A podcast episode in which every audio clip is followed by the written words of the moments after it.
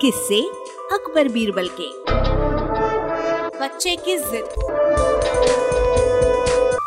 वचन रचिता टंडन का है। बीरबल समय की कद्र जानते थे। वे प्रतिदिन दरबार में ठीक समय पर उपस्थित हो जाते थे। एक दिन बादशाह के दरबार में पहुँचने पर भी जब बीरबल उपस्थित न हुए तो महाराज ने सेवक को बीरबल के घर भेजा। सेवक ने बीरबल को महाराज का संदेश सुनाया तो बीरबल ने कहा तुम चलो, मैं आता हूँ। सेवक को वापस आए जब आधा घंटा बीत गया और बीरबल नहीं आए तो बादशाह को बड़ा आश्चर्य हुआ। किंतु उसी क्षण उन्होंने विचार किया कि हो सकता है किसी ज़रूरी काम से वे रुके हों। बादशाह को जब बीरबल की प्रतीक्षा असहनीय हो उठी, तब उन्होंने दूसरे सेवक को भेजा। इस सेवक को भी बीरबल ने यह कहकर भेज दिया कि चलो, अभी आते हैं। सेवक ने आकर के कहा आलम पना कि वे कह रहे हैं, तुम चलो, मैं आता हूँ। बादशाह को सुनकर ढांडस बंधा। एक घंटा फिर बीत गया। किंतु बीरबल का कहीं पता नहीं था। अब बादशाह झुंझला उठे। बीरबल का अहित करने वालों को अवसर मिल गया। उन्होंने बीरबल की निंदा करके बादशाह के क्रोध को भड़का दिया। इस बार उन्होंने दो हथियारबंद सिपाही भेजे और आदेश दिया कि बीरबल को पकड़ करके लाओ। बादशाह का आदेश मानकर सिपाही वहाँ गए। लेकिन उन्हें पकड़ कर लेकर चलना हँसी खेल की बात नहीं थी। जब सिपाही भय से काँप रहे थे डरते डरते एक सिपाही ने बादशाह का संदेश सुनाया। वे सुनते ही बीरबल समझ गए कि अब देर करना उचित नहीं है।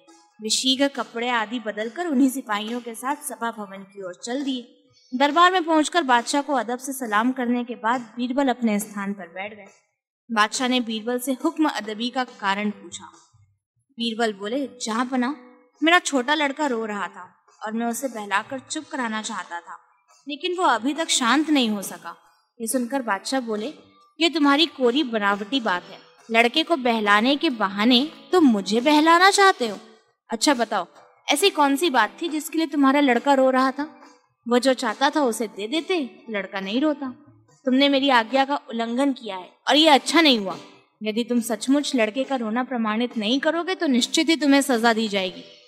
बीरबल बोले, जहाँ पना मैंने लड़के को शांत करने का बहुत प्रयत्न किया, किंतु असफल रहा। बादशाह के पूछने पर बीरबल ने आगे बताया, जहाँ पना सुनिए, मैं शुरू से अंत तक सब बताता हूँ। लड़का जिद करके रो रहा था। मैंने उससे पूछा, बेटा, क्या लेगा? क्यों रो रहा है? पहले तो उसने मेरी बातों को अनसुना कर दिया। जब मैं लगातार पूछता रहा तो वो बोला, गन्ना लूँगा। मैं उसे लेकर बाज़ार गया, जहाँ गन्ना बिक रहा था। मैंने गन्नों की तरफ़ इशारा किया कि जो चाहे ले ले, किंतु उसे संतोष नहीं हुआ और उसने मुझे अच्छे गन्ने निकालने को कहा। मैंने वैसे ही किया, किंतु उसे तो रोने की धुन सवार थी। वो फिर रोने लगा। पूछने पर ज्ञात हुआ कि छिलवा कर गंडेरियाँ बनवा कर खाना चाहता है। मैंने फिर वैसे ही किया। गंडेरियाँ चूसते चूसते जब उसका पेट भर गया तो उसने चूसने से इनकार कर दिया। थोड़ी देर चुप रहने के पश्चात उसने फिर रोना शुरू कर दिया। तब पूछने पर पता चला कि वो चूसी हुई गंडेरियों के छिलकों को जोड़कर पहले जैसे ही गन्ना पाना चाहता है।